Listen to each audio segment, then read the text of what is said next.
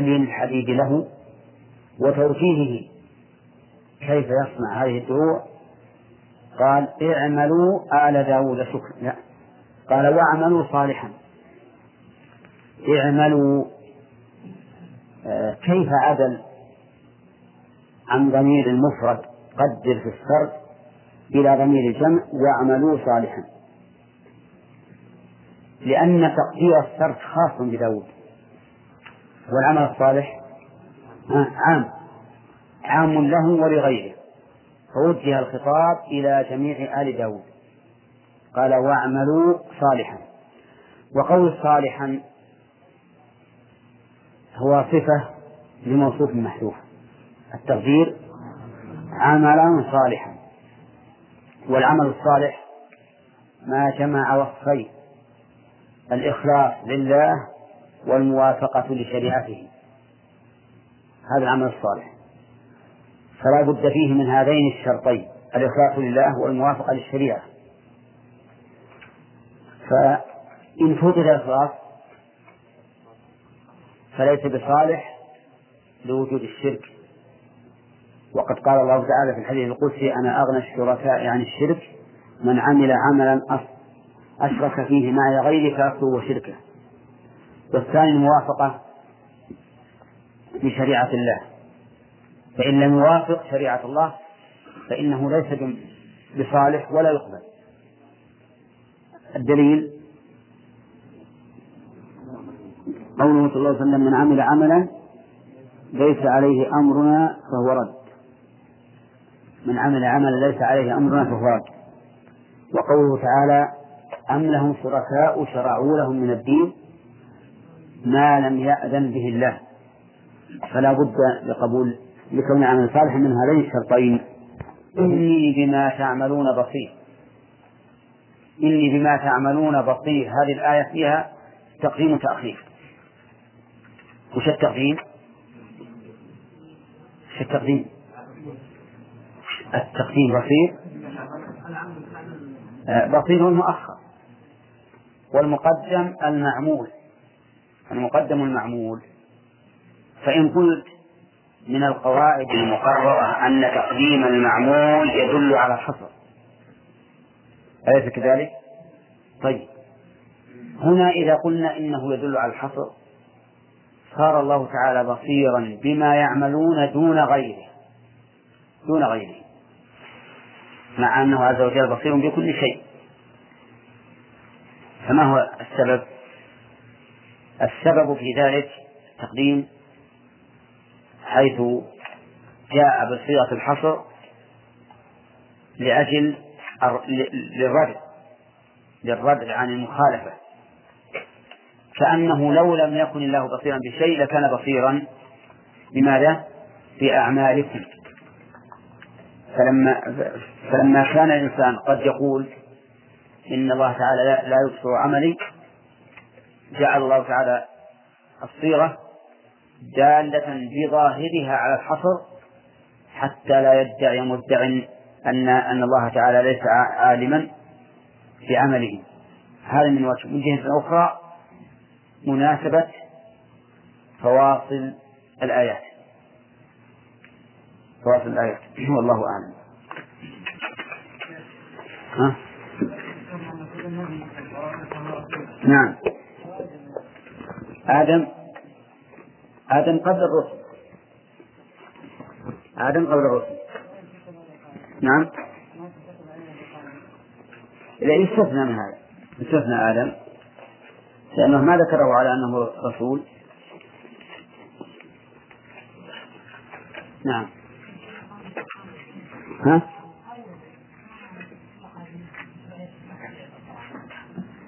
هذه تأتي إن الفوائد. ها؟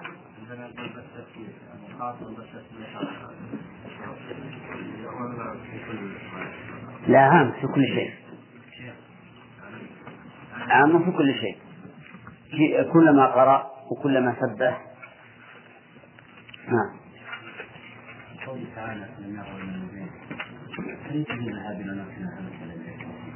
لا.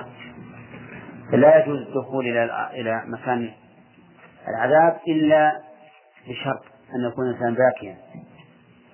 قال النبي عليه الصلاة والسلام فإن لم تكونوا باكين فلا تدخلوها نعم.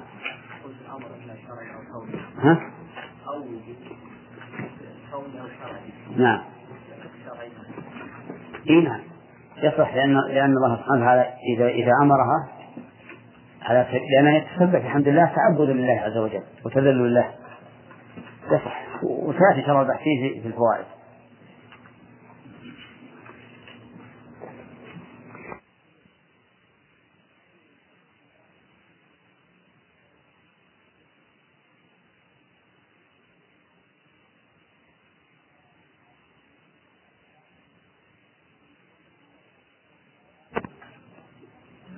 من فوائد هذه الآية الكريمة بيان منة الله سبحانه وتعالى على داود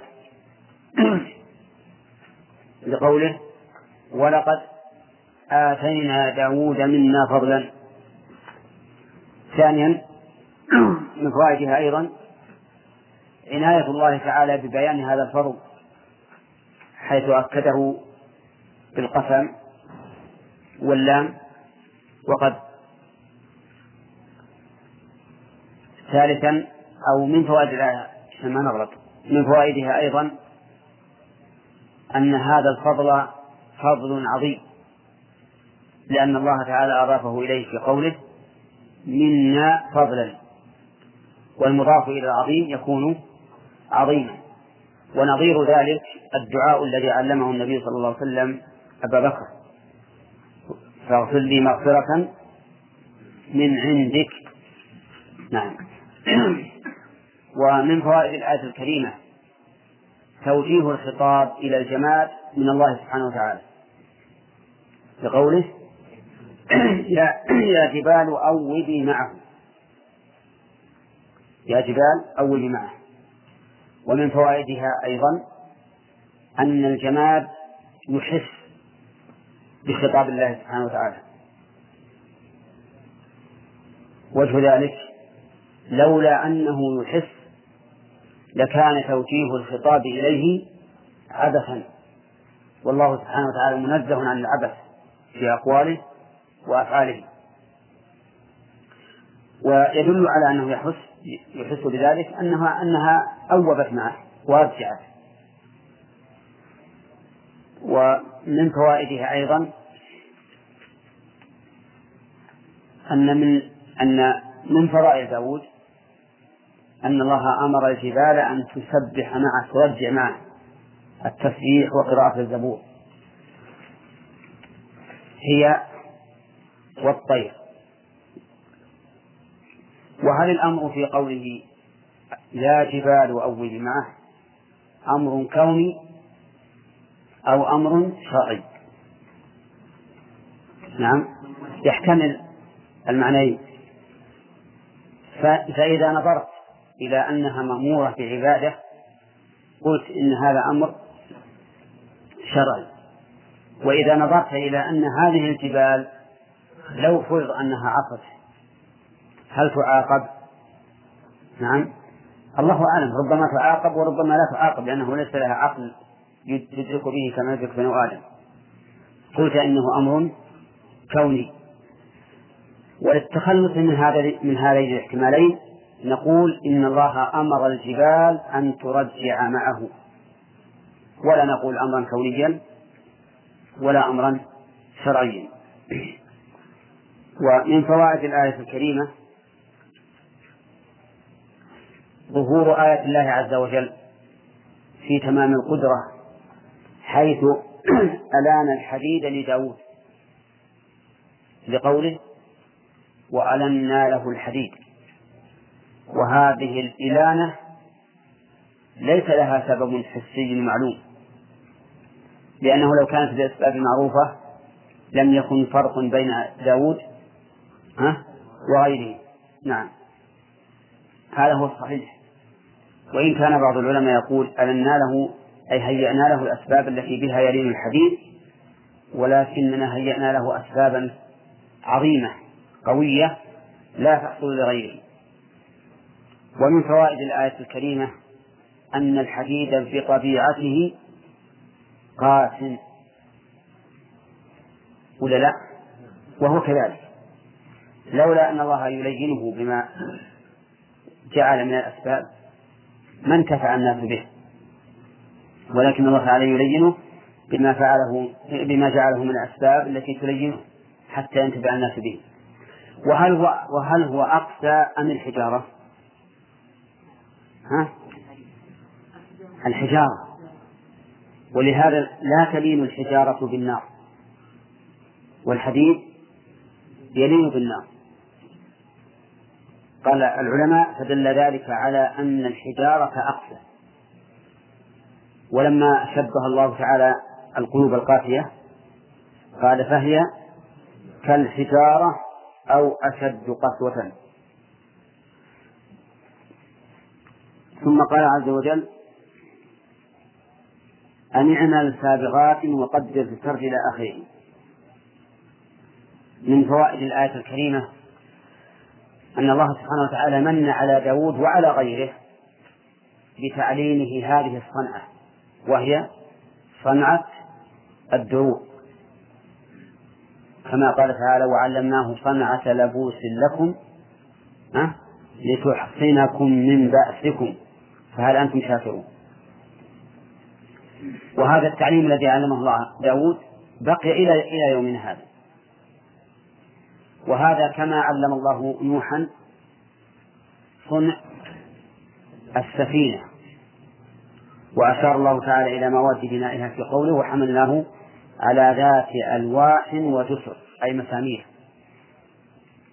ومن فوائد الآية الكريمة أنه ينبغي لمن صنع شيئا أن يكمله. بقوله أن يعمل سابغات يكمله ولا ينقص منه شيئا. وينبغي أيضا لمن صنع شيئا أن يتقنه وهذه فائدة جديدة أن يتقنه بقوله وقدر في السرد. إكمال وإتقان.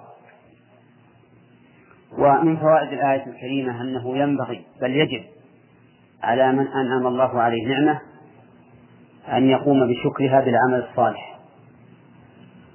لقوله واعملوا صالحا. ومن فوائدها أيضا أن الله إذا أنعم على شخص من القبيلة بنعمة فإنه إنعام على القبيلة كلها. كيف ذلك؟ ها؟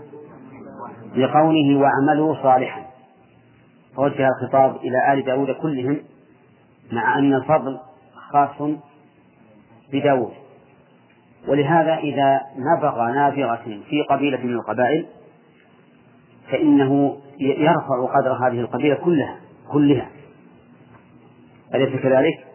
كما أن العكس بالعكس إذا سفل أحد من القبيلة عيرت القبيلة به كلها.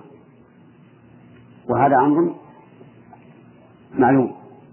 ومن فوائد الآية الكريمة التحذير من المخالفة لقوله إني بما تعملون بصير. ومن فوائدها أن الله تعالى بصير بكل ما نعمل من خير وشر وقليل وكثير وظاهر وباطن. حتى أعمال القلوب يعلمها. ها؟ نعم. قال الله تعالى ولقد خلقنا الإنسان ونعلم ما توسوس به نفسه. انتبه. لا تضمن في قلبك شيئا يغضب الله. إنك إذا فعلت فإن الله تعالى سوف يعلمه. سوف يعلمه ولا يخفى عليه شيء. إني بما تعملون بصير. ثم قال سبحانه وتعالى ولسليمان الريح. هذا مبتدأ درس اليوم. قال ولسليمان الريح غدوها شهر ورواحها شهر. قال المؤلف وسخرنا لسليمان. وإنما قدر وسخرنا لأن الريح منصوبة. فلا بد من تقدير عامل يتم به النص. وهنا نعم يقدر ما يناسب وهو سخرنا له كما جاء ذلك في آية أخرى سخرنا له الريح تجري بأمره رخاء حيث أصاب وقول ابن سليمان من سليمان؟ هو ابن داود وقد آتاه الله تعالى الرسالة والملك ملكا عظيما لا ينبغي لأحد من بعده لأن الله سخر له الإنس والجن. وقول الريح هي هي الهواء. سخرها الله له أي ذللها بحيث تجري بأمره. يأمرها فتتجه إلى الشمال إذا كان يريد ناحية الشمال. ويأمرها فتتجه إلى الجنوب إذا كان يريد ناحية الجنوب ويأمرها أن تذهب شرقا فتذهب وأن تذهب غربا فتذهب وأن تسرع فتسرع وأن تبطئ فتبطئ. تجري بأمره نعم. لا يقال إن هذا يدل على أن سليمان مشارك لله في الخلق لأنه لا أحد يستطيع أن يصرف الهواء لو اجتمع الخلق كلهم على أن يصرفوا الهواء ما استطاعوا إلى ذلك سبيلا. وسليمان يستطيع ولا لا؟ يستطيع. لا فلا يقال إنه شريك لله لأن الذي سخر الريح له هو الله. ولهذا لا نقول إن إن عيسى شريك مع الله في الخلق حيث قال الله تعالى وإذ تخلق من الطين كهيئة الطير بإذنه فتنفخ فيها فتكون طيرا بإذنه. لأن قدرة هؤلاء الخلق على ما يقدرون عليه مما لا يقدر عليه غيرهم من المخلوقين إنما كانت بأمر الله عز وجل. إنما كانت بأمر الله. فهم لم يستقلوا بذلك. ولكن الله تعالى أعطاهم قدرة. كما أن الله يمن على بعض العباد بقدرة هائلة في الحفظ أو في الفهم أو في قوة السمع. أو البصر أو البدن أو غير ذلك. طيب إذا نقول الريح هي الهواء سخرت لسليمان. قال الريح وفي قراءة وفي وقراءة الرفع بتقدير تسخير. تركيب المؤلف هنا لبيان القراءة الثانية غريب. ما كان معهودا منه. وكان الأولى أن يقول وفي قراءة بالرفع نعم. على تقدير تسخير هذا هو الأولى. لأن الآن قوله وقراءة الرفع. لم نستفد هل هذه القراءة سبعية أو شاذة. لأن المعهود أنه يقول في السبعية وفي قراءة. وفي الشاذة يقول قرئ. وهنا يقول وقراءة الرفع ما ندري لكن على كل حال القراءة سبعية فيها قراءة ولسليمان الريح غدوها شهر. كيف نعرف الريح على هذه القراءة؟ يقول إنها مبتدأ مؤخر وأصل الكلام تسخير الريح فحذف المضاف وأقيم المضاف إليه مقامة. وأضيف المقام المضاف إليه مقامة. وابن مالك يقول وما للمضاف يأتي خلف عنه في الإعراب إذا ما حدث. أي لسليمان تسخير الريح. ولو قال قائل ولسليمان الريح. لو قال قائل إن الريح مبتدأ بدون تقدير لم يكن بعيدا. ويكون معنى كون الريح له أنها إيش؟ مسخرة له فيكون له التصرف فيها. غدوها شهر ورواحها شهر. غدوها مسيرها من الغدوة من الغدوة بمعنى الصباح إلى الزوال شهر ورواحها سيرها من الزوال إلى الغروب شهر أي مسيرة شهر. نعم. أي مسيرته الريح سخرها الله له. إذا إذا سارت به من الصباح إلى الزوال فهي مسيرة شهر بسير الإبل. شهر بسير الإبل.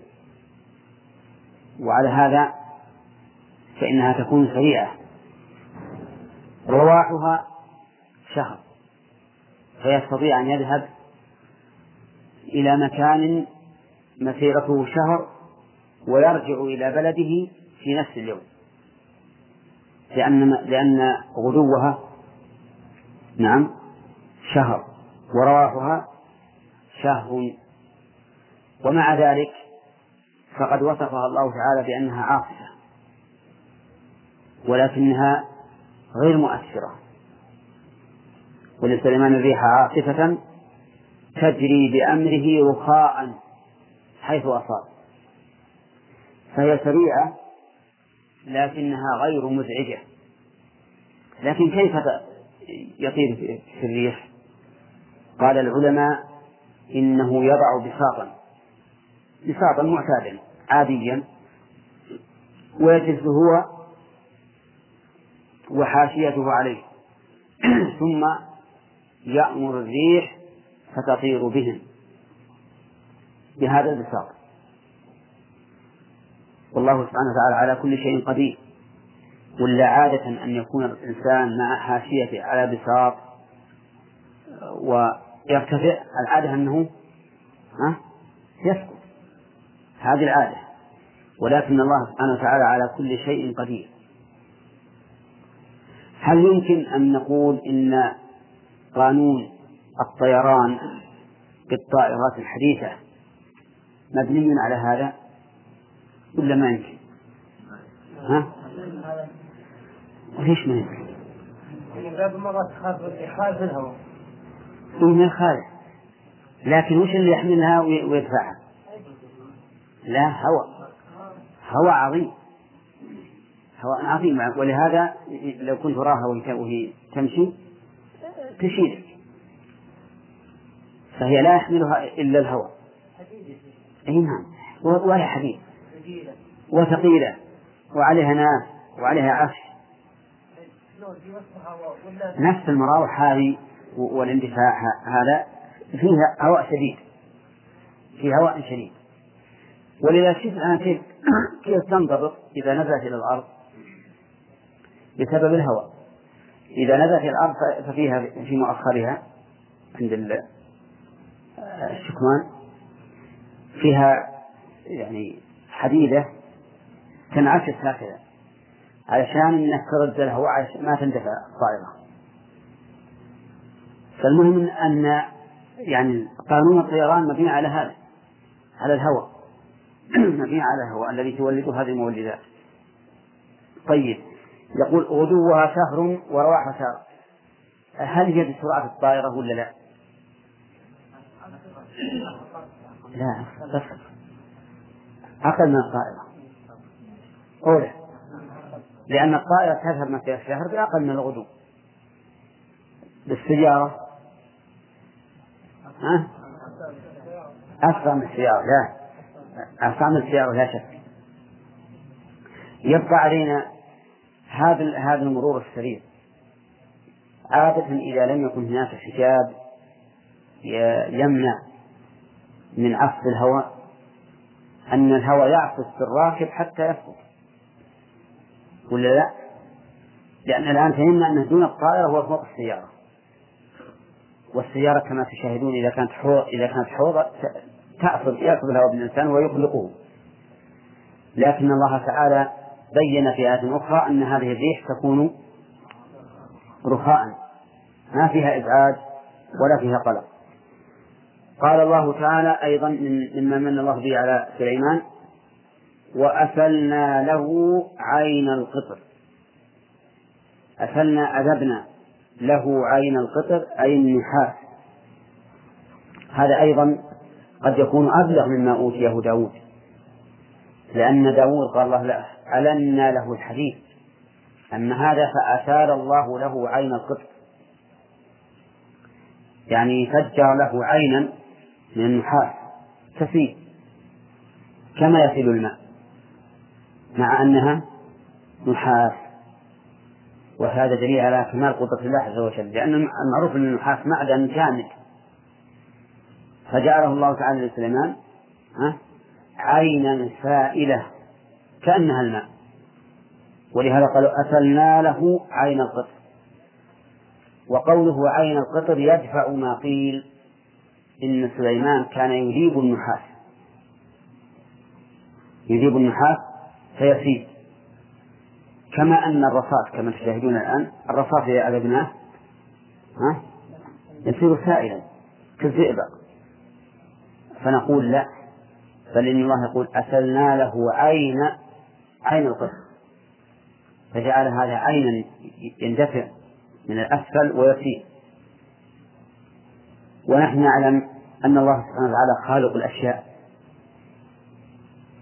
جامدها ومائعها وأنه قادر على أن يجعل الجامد مائعا والمائع جامدا. وهذا الماء المائع المتدفق الجاري لما ضرب موسى بعصاه البحر انفلق فكان كل فرق كالطود العظيم كالجبل العظيم وهو ماء سائل. ضربه مرة واحدة فقط. تفرق البحر وصار اثني عشر طريقا. كل طريق بينه وبين الطريق الآخر مثل الجبل من مثل الجبل من الماء. وهذا فوق ما فيه لأن خالق الأشياء قادر على كل شيء سبحانه وتعالى. وأتلنا له عين القدر. ثم قال المؤلف رحمه الله يقول آه، فأجريت له ثلاثة أيام بلياليهن كجري الماء. ها؟ كيف؟ فأجريت فأجريت ثلاثة أيام بلياليهن كجري الماء. هذا التقدير يحتاج إلى توفيق. يعني أن الله أجراها له ثلاثة أيام فقط. قد نقول إن الله سبحانه وتعالى أرسل له عن القطر يتصرف فيها كما يشاء. وهذا يقتضي أن يكون هذه أن تكون هذه الرسالة مستمرة حيثما أرادها وجدها. وهذا هو الأقرب.